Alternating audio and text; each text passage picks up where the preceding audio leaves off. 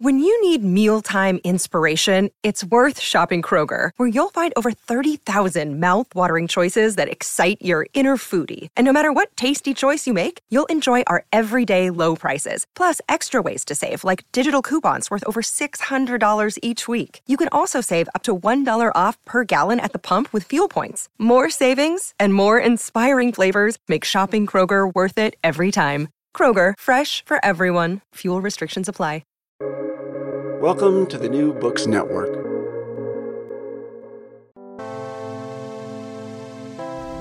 Hello, world. This is the Global Media and Communication podcast series. I am Aswin Punathambekar, the director of the Center for Advanced Research in Global Communication. This is Jing Wang, the senior research manager at CARG.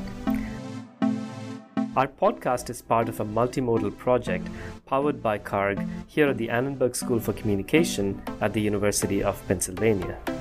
At CARG, we produce and promote critical, interdisciplinary, and multimodal research on global media and communication. We aim to bridge academic scholarship and public life, bringing the very best scholarship to bear on enduring global questions and pressing contemporary issues.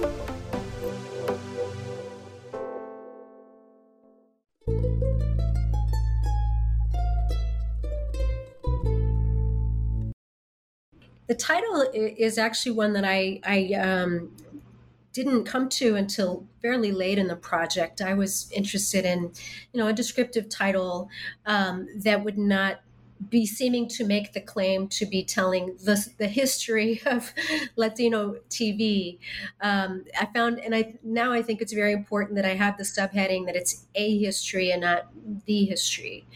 Um, I do think that it's an important step in that it was actually this is actually the first book that is you know beginning to explore a chronological trajectory of latino representation and authorship in um, us english language television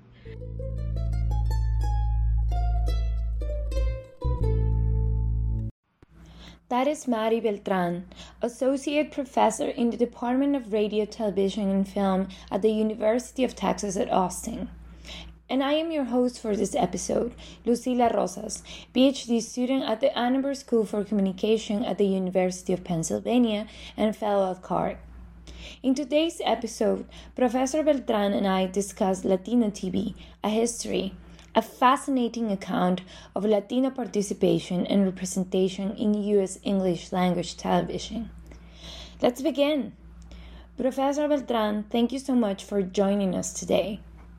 Um, what sparked your interest in the topic, um, and how did you begin imagining it as a book? Well, the roots of this book go back decades, actually, to my years in graduate school in the late 1990s and early 2000s. And at that time, I wrote a, a, seminar paper that was my first attempt at better understanding why Latinos at that time were so underrepresented in what was then mostly broadcast television, um, even as we were becoming the largest non white ethnic group and were also known to be avid TV watchers. Um, it was a subject that I then began coming back to over the years as I did research on I Love Lucy, um, Chico and the Man, and other series, and um, was also interviewing Latinx media professionals for other research projects. And as the Latino TV audience has continued to grow dramatically, and the numbers of you know Latinx professionals hired to work in television has not grown dramatically, I felt increasingly that there was a need for a book length study that would begin to explore some of the histories for Latinos in English language TV, um, which is only one facet of exploring um, Latinx television.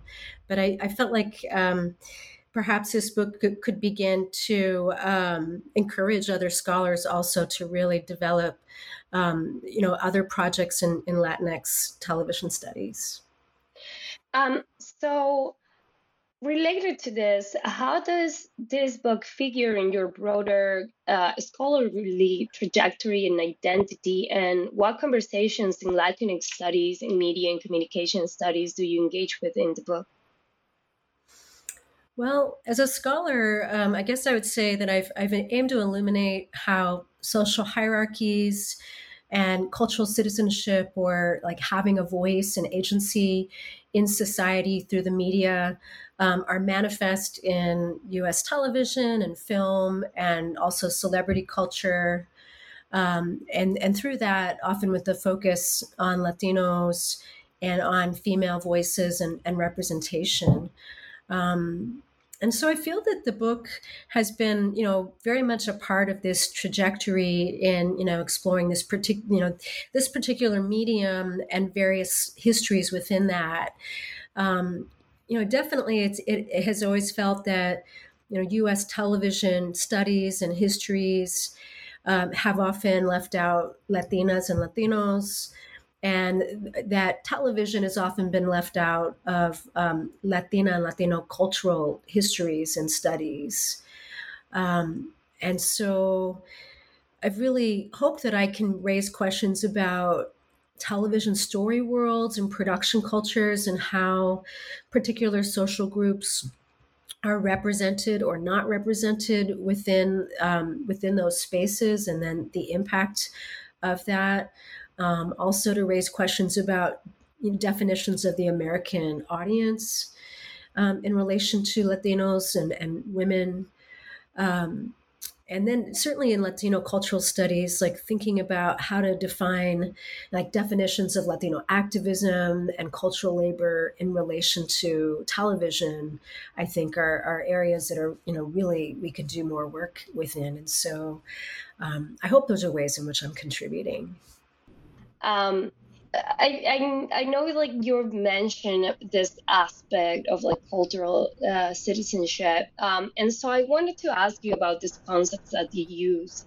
Because you use a concept such as cultural citizenship, also Amaya citizenship excess, and also citizen deficit and Gloria Anzaldua's uh, Making Faces, um, and you feature this concept centrally in your in, in your book. So, can you explain a bit more about how they help you frame this work? Sure. I, I was really interested in breaking out of um, the, the typical uh, methods of you know study of what appears on TV screens, of simply looking at characters and narratives, uh, instead to investigate and document the evolution of Latinos breaking into the uh, television industry, having an impact on the narratives, and ultimately beginning to tell their own stories. Um, I was inspired in part by also by Ella Shohat and Robert Stam's discussion of focalization or the dynamics of having a voice and putting it out there as, as a, a method of study of media representation that could tell us much more than simply um, study of stereotypes which you know traditionally had been the way that people began you know looking at latino representation. And so you know i found that the concepts of cultural citizenship and of Anzaldua's notion of haciendo, haciendo caras or making face. You know, th- these were ways that, that I could articulate this concept in relation to television storytelling, which is what I decided to center in my research. Um, and so I found, yeah, I found that you know offered me a way to just really focus on you know when did latinos begin to have a voice in the production in, in, in the writers room and when did they actually begin to lead writers rooms and and truly be telling their own stories? And once i decided on that structuring the book project became a lot easier. So let's maybe talk about the book structure. I was um I was like thinking about the the title, just like starting with the title, which is Latino TV: A History. So it seems to be suggesting that this is maybe one of the possible histories on this topic. Um, so I wanted to ask you, why do you think this particular history of Latino TV is important among many others that could be told? And if you can tell us a bit about the particular conjuncture that made it urgent and relevant to excavate this story, this history.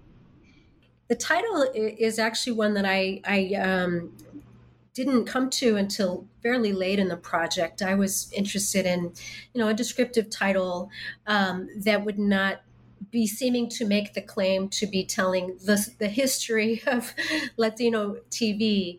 Um, I found, and I now I think it's very important that I have the subheading that it's a history and not the history.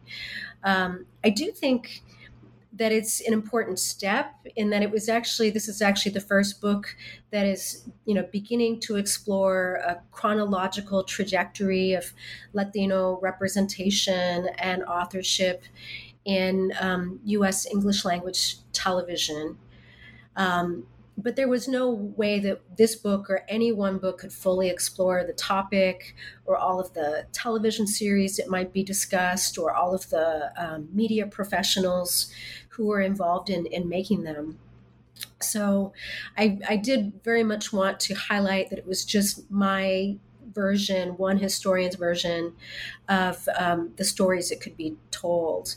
Um, and I and I did think it was, you know, I thought I feel like the timing um, was important because I was able to interview some professionals who um, are much, you know, really getting older and will soon perhaps not be around or be able to relate what they remember from their time working in television or work you know working as an actor in some cases.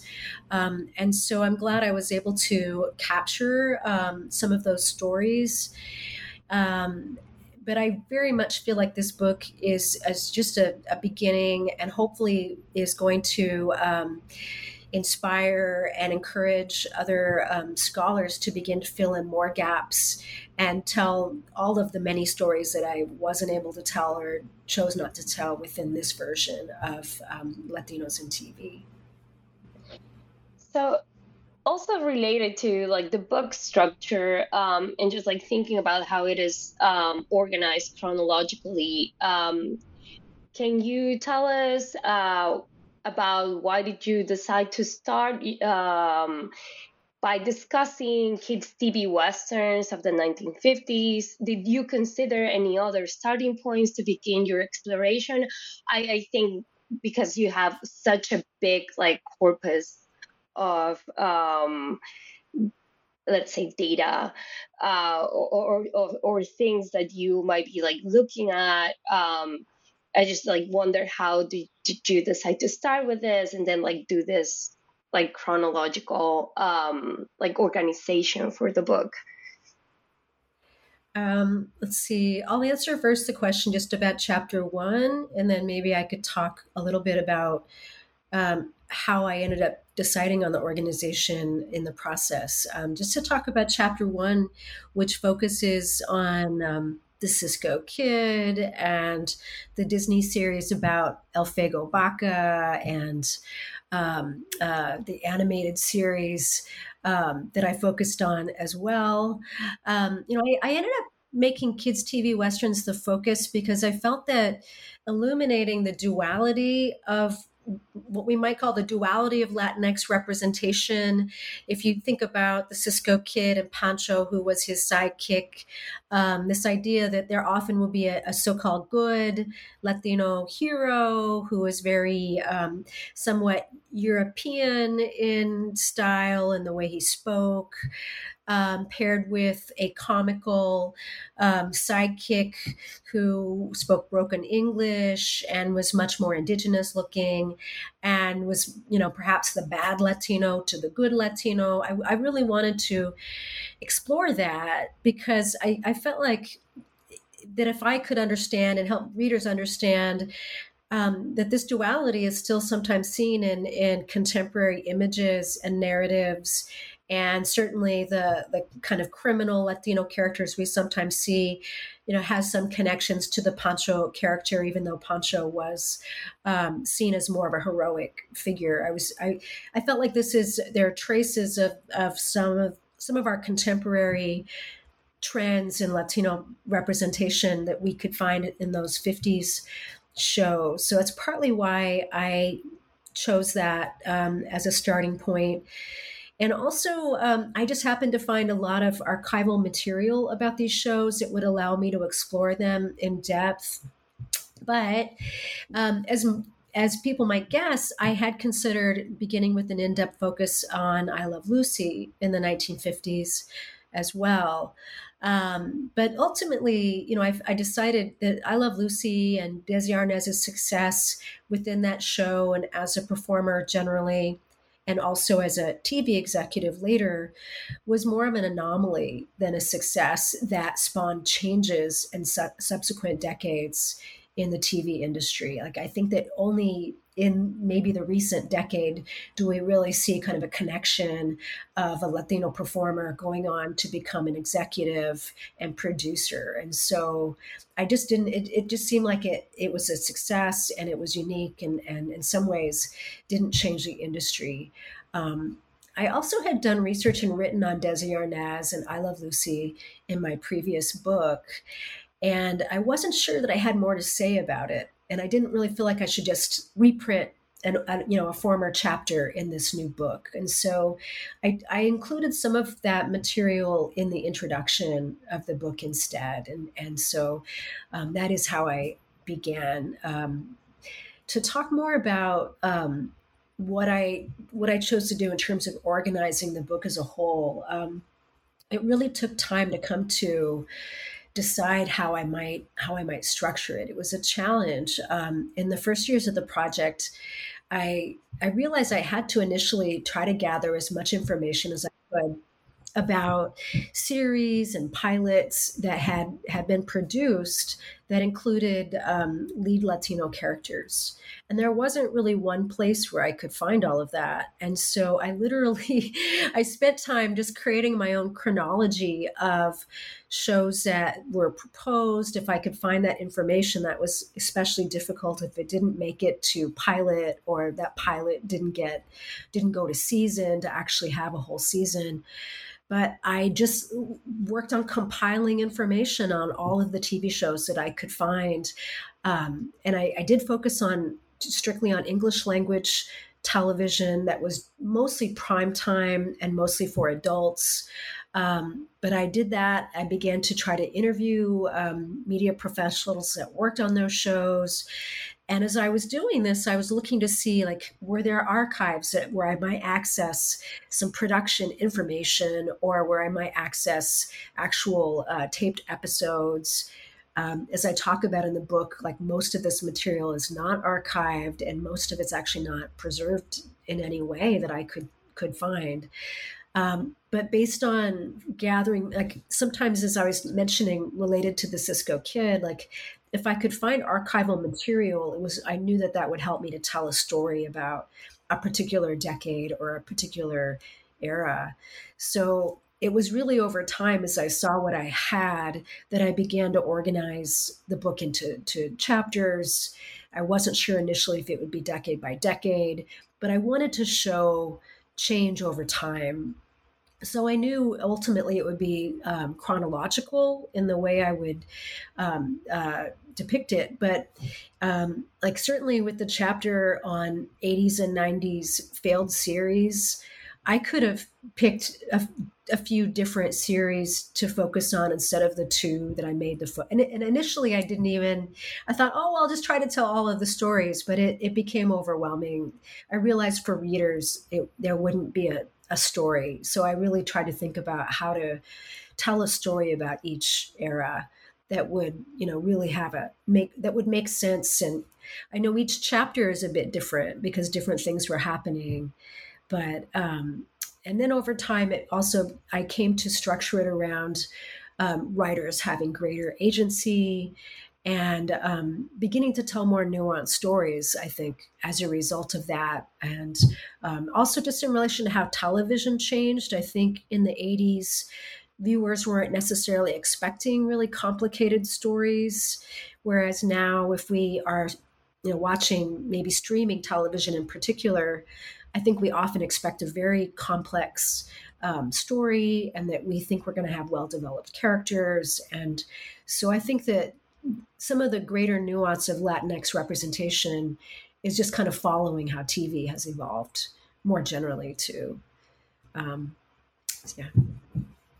No, I think it works. The the way you've organized the the book works pretty well, and I can also see kind of like it's easy to see how things like change and overlap. So I think it's it's it's an amazing work. And um, as I, you were speaking, I was thinking about the amount of things you had to like look at because you you said you said you um, had to do some some archival research and you combined this with interviews as well so i was just like thinking about how it was for you to put together the traces of uh, of this history, um, especially in the cases when it was like difficult to find information because some of the series were not preserved, right? Um, or maybe there was one chapter that was like preserved here and there, and you could not find all of the information. So how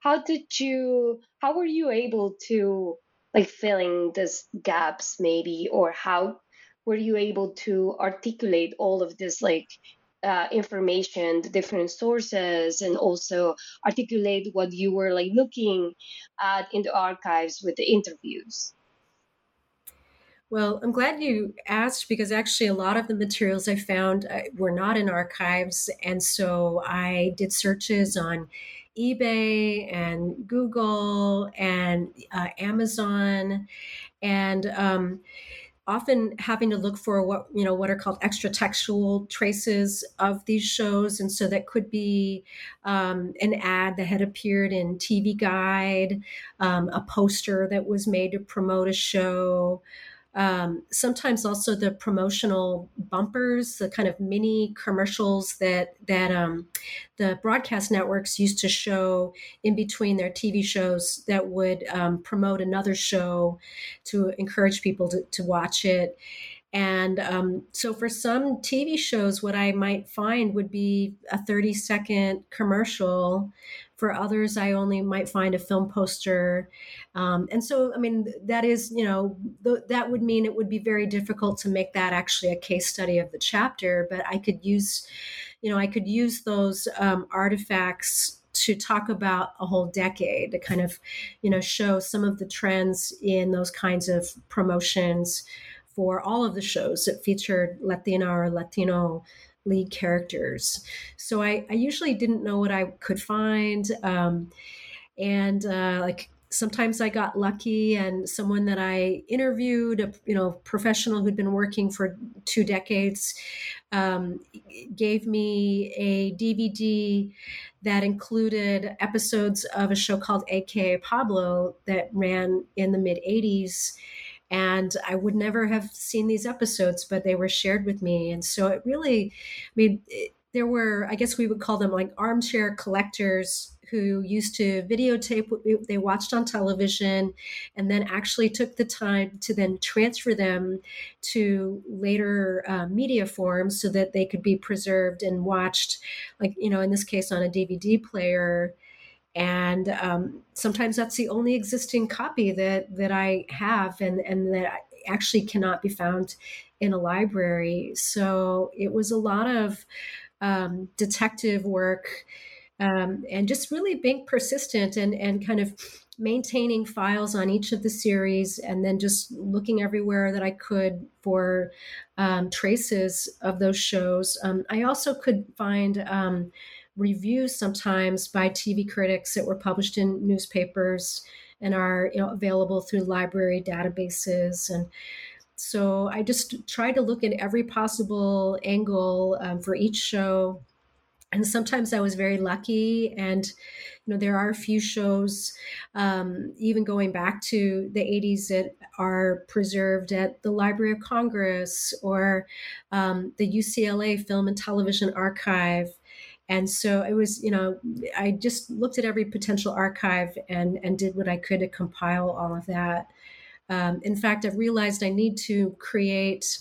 Um, I'd like to find a way to give access of that material to future scholars, and so that's something that I, I'm thinking about um, making possible, you know, through my own like university um, cloud space and and that sort of thing, or perhaps through the university library at, at Texas. I think um, it is also amazing that you were able to find all of these traces uh, because I feel like now maybe it will be easier to find some of the the stuff that's um, I don't know being streamed or um, in television right now because it can be more like as easily digitalized. But there's also maybe um, a lot of um, decisions around what to preserve and what not, depending on the resources you have. Or um, so I, I, was wondering if um, if you think that maybe the lack of um, access to some of the material you have um, or the, the lack of public access to the material that you were like ultimately able to compile um, is related to some decisions about like what was like worthy of preservation and what was not worthy of preservation in the archives. Yeah that's a really uh, great point. You know i think that um, television has not been typically valued as highly as film in relation to um, the idea of, of preservation. Um, there are many, many film archives, and, and certainly there is some archived television now. But I think that um, it's still relatively recent that I think you know archivists have thought about archiving television, and I think that the more that we see scholarly publications on television, the more it might be considered a cultural artifact that is meaningful.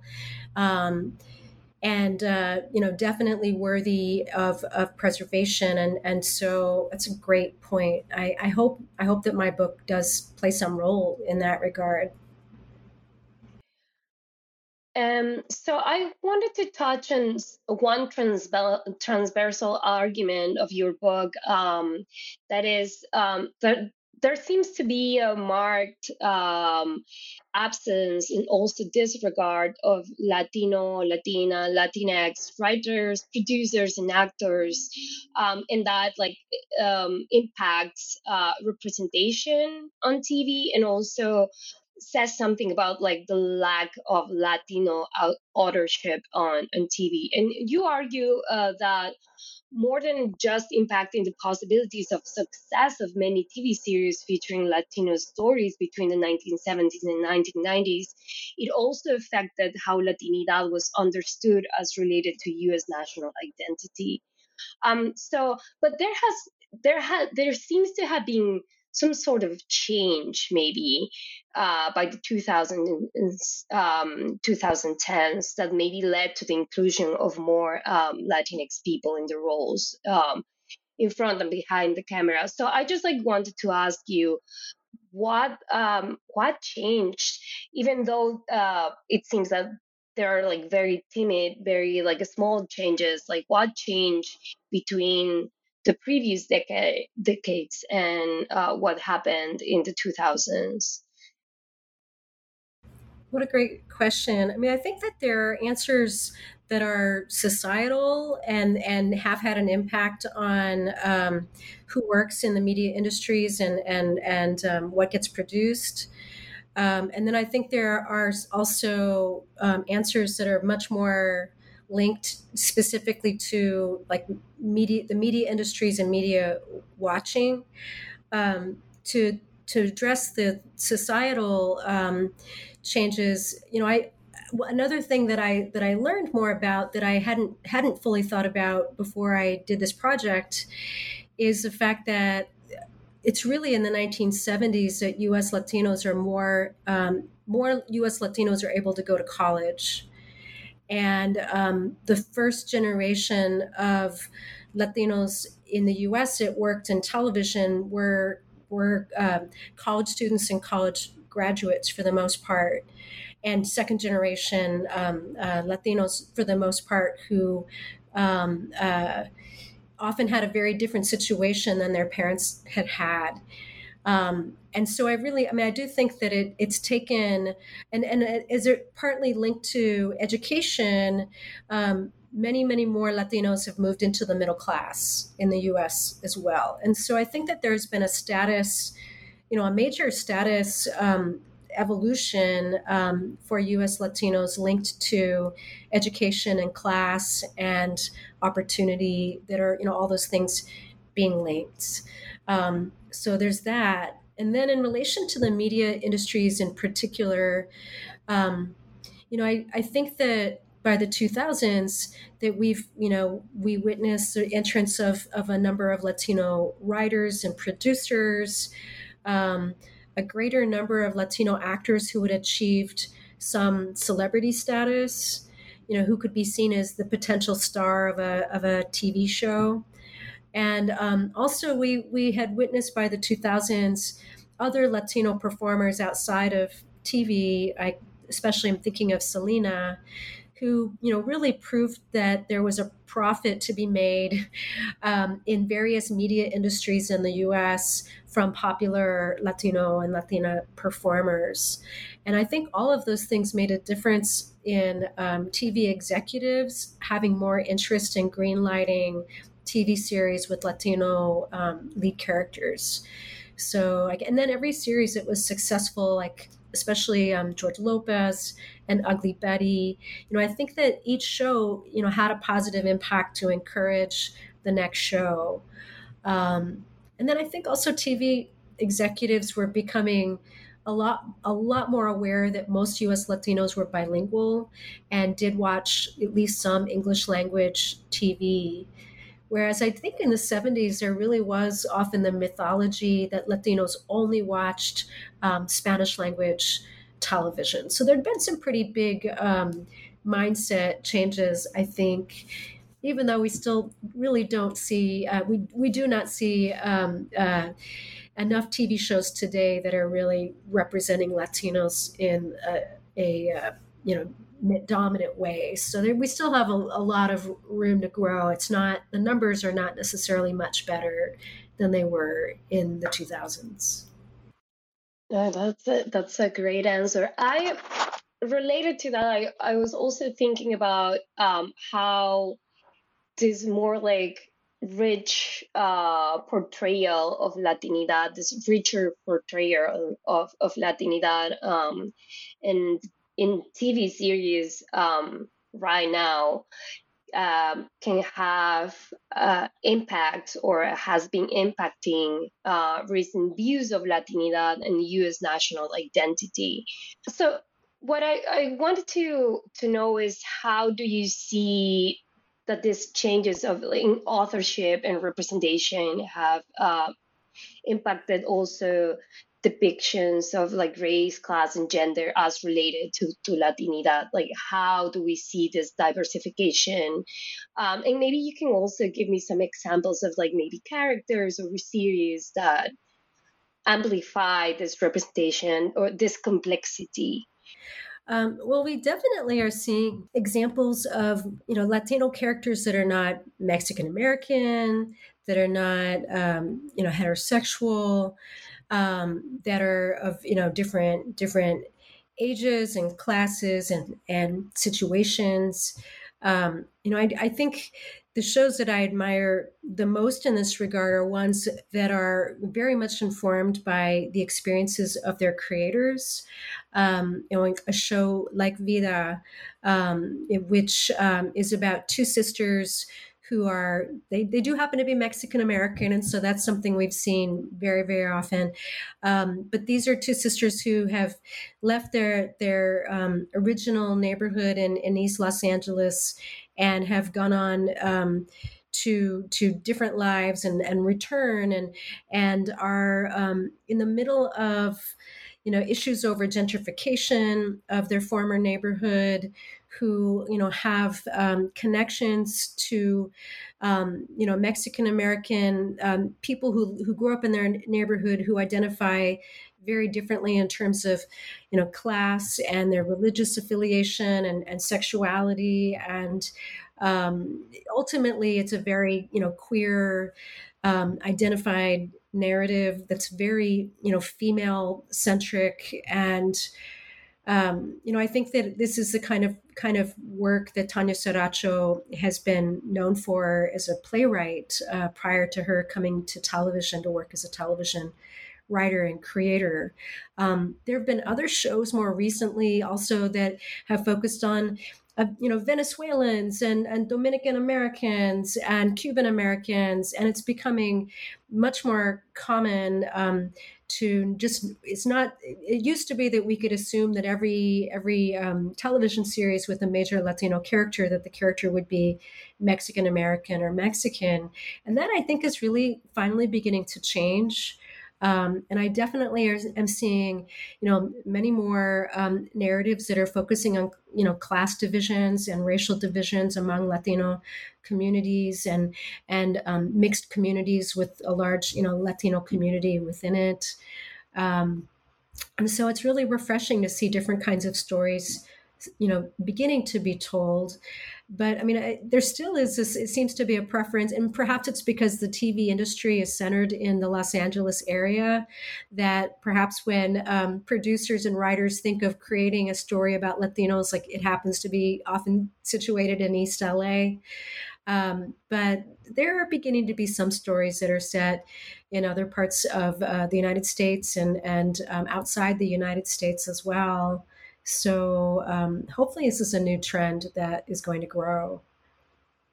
So one thing now that we're like talking about authorship and representation, it seems and many like media and communication scholars um, have argued that representation is maybe has its limits, uh, especially in the current moment because of um, there has been a proliferation of differences in media, and there's also a big emphasis of visibility for visibility safe, uh, and maybe that has made us like reach a point in which representation is like limited in helping to achieve social change.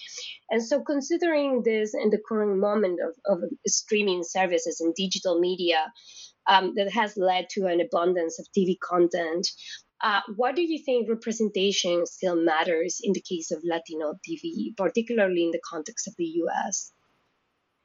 Well, I think you, I think in bringing up the work of Herman Gray and, and uh, Sarah Banet-Weiser on these questions is interesting because I do think, you know, in fact, like my my choice to do as much as I could focus the the book on cultural citizenship as opposed to just solely representation is in part trying to address this issue like it's there are there are times uh, i think in terms of the construction of, of sometimes a, a latino character within a television series that's actually about more about maybe the white lead characters. Like there have been times in which these Latino characters have felt like visibility for visibility's sake.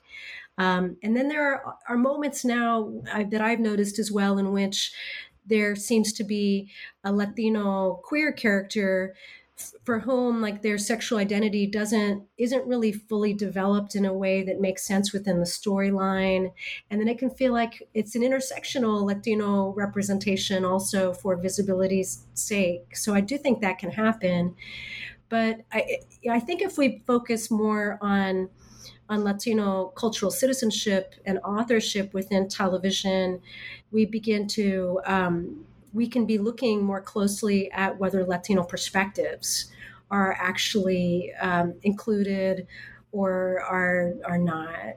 And so, in this way, I think narratives that that that are reflecting Latino uh, perspectives. I think if we have, I think if they're included, that they still matter, and especially in this recent era, um, in which you know we're really ha- having to fight against a kind of um, you know white supremacist uh, mindset.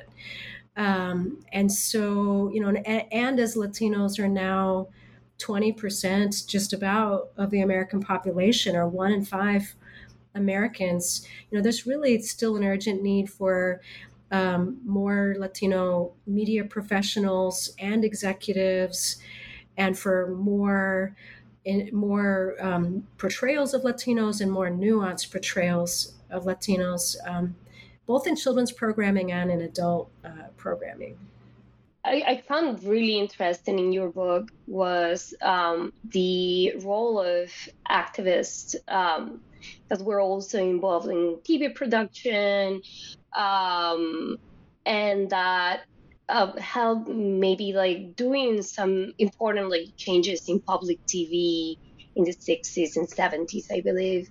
Um, and I was like thinking if you can tell us a bit more about uh, what do you think are the legacies of this moment of public television um, in what in what will come later on in terms of um, Latino TV in the U.S. Well, you know, I, I, feel that the, the 60s and 70s um, Latino um, public affairs series uh, marked a, the moment when when U.S. Latinx lives, you know, as they were really lived, um, became the focus of, of TV programming. Um, you know, and it, I mean, it also marked the moment when Latinos began to work as as television producers for the first time, um, making decisions about what would go on the screen. Um, I mean, there were times when there were limitations to how um, revolutionary these programs could be, um, especially if they were funded by the Ford Foundation, which a lot of them were. Um, you know, but there were some ways that producers worked to get around that. Um, Chon Noriega has done research on this also. Um, you know that that at times um, in the programming, some some content was included in Spanish, and they the the um, public TV uh, employees that were working around them often didn't speak Spanish, and things slipped by. Um, you know, and it, and it did make a difference back then. I mean, they had they had funding from the Ford Foundation for many of these programs. It turned out the funding dried up for the most part by the early 1970s, and so it was a kind of um, short-lived window that had a lot of promise. Um, I mean, after that, like different public TV stations have had Latino focused shows ever since, but there wasn't there wasn't the same number around the country at different um, at different public TV stations as there were was in that time. Um, I think that there was, you know, a real activist impulse that drove um, many of the Chicano and New Nuyorican and, and other Latino uh, producers and, and white producers also who were interested in, in working on the programming. Um, you know, I think that that activist impulse um, we can still see it sometimes i think in the minds of you know latinx creators today who are interested perhaps in you know being part of the commercial media industries but also in like presenting very nuanced and and um, um, sympathetic portrayals of um, Latinx people of, of all different backgrounds, um, you know, and so I think that you know this interest in in um, putting our lives out there on on the screen is still um, not that different from what some of the the producers of the 1970s um, might have been thinking about when they were making these nonfiction shows. Um, so I, I just have a few more questions so we can wrap it up. Um, so one thing I, I was wondering is, uh, have you built on this work since its publication, and what, uh, it, how so, and how has this led to um, in terms of um, new ideas, conversations, and maybe projects that you have? So, um, uh, you know, I'm, I'm still sorting through um, where I may go with this next in relation to, you know, I'm, I'm very interested in what's happening for um, Latino focused shows and the writers that are working on their shows in, in recent years. Um, you're probably aware that um, the writer strike is, there's a writer strike going on right now.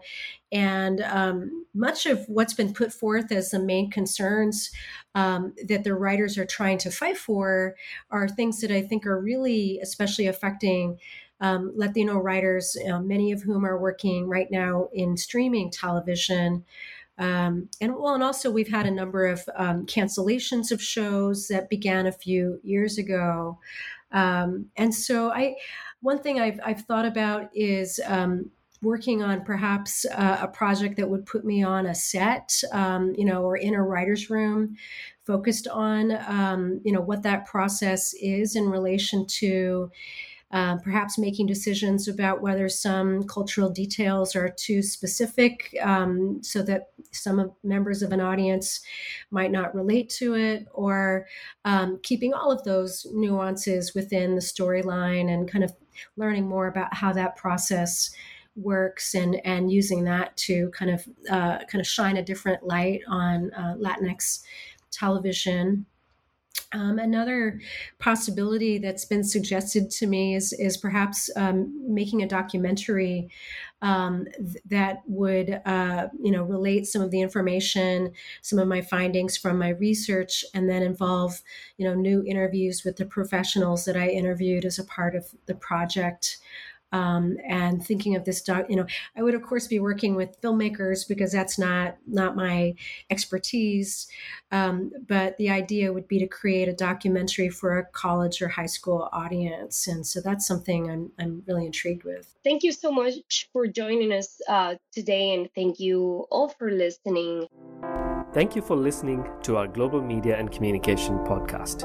If you have any questions, please feel free to reach out to our email cargc at asc.upenn.edu or follow us on Twitter. Until next time.